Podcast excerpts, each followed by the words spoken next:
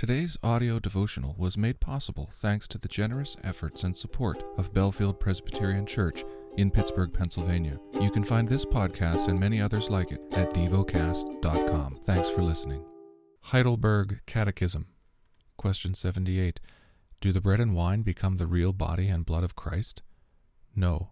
Just as the water of baptism is not changed into Christ's blood and does not itself wash away sins, but is simply a divine sign and assurance of these things, so too the holy bread of the Lord's Supper does not become the actual body of Christ, even though it is called the body of Christ in keeping with the nature and language of sacraments.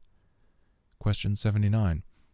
Why then does Christ call the bread his body and the cup his blood, or the new covenant in his blood, and Paul used the words, a sharing in Christ's body and blood? Christ has good reason for these words. He wants to teach us that just as bread and wine nourish the temporal life, so too his crucified body and poured out blood are the true food and drink of our souls for eternal life.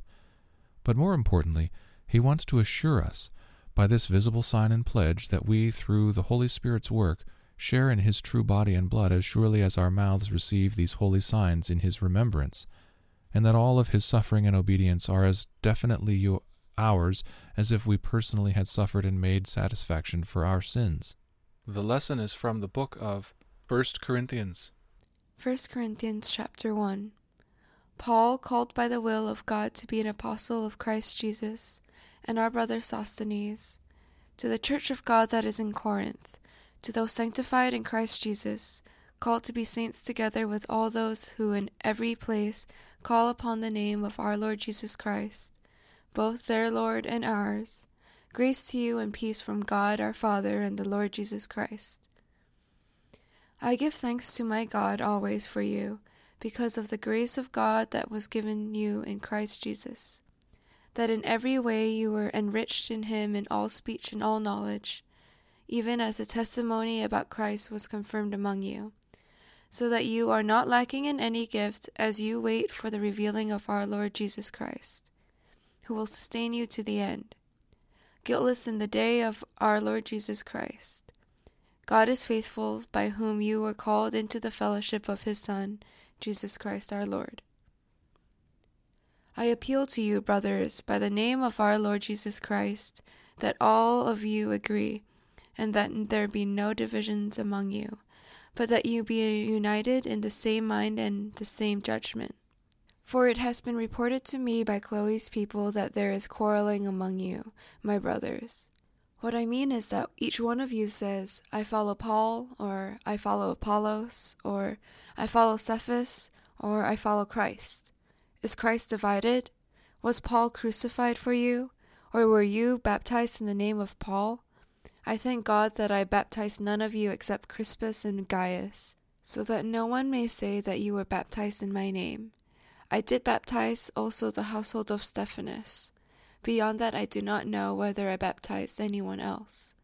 For Christ did not send me to baptize, but to preach the gospel, and not with words of eloquent wisdom, lest the cross of Christ be emptied of its power. For the word of the cross is folly to those who are perishing, but to us who are being saved it is the power of God.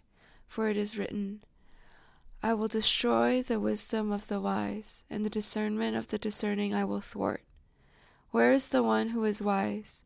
Where is the scribe? Where is the debater of this age? Has not God made foolish the wisdom of the world? For since, in the wisdom of God, the world did not know God through wisdom, it pleased God through the folly of what we preach to save those who believe. For Jews demand signs and Greeks seek wisdom. But we preach Christ crucified, a stumbling block to Jews and folly to Gentiles.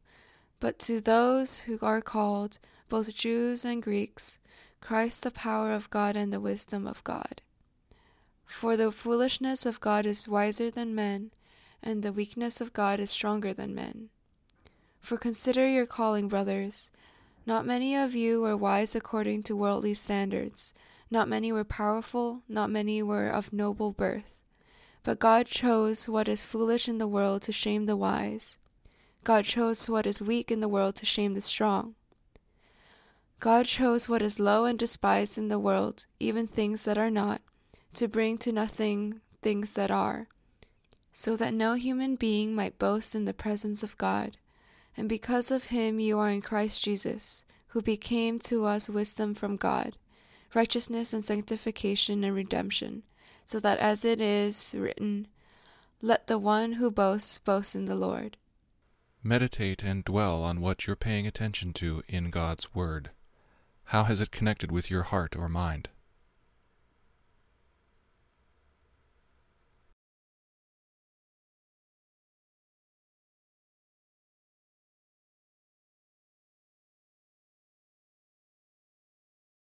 Pray to God freely about what has moved you today.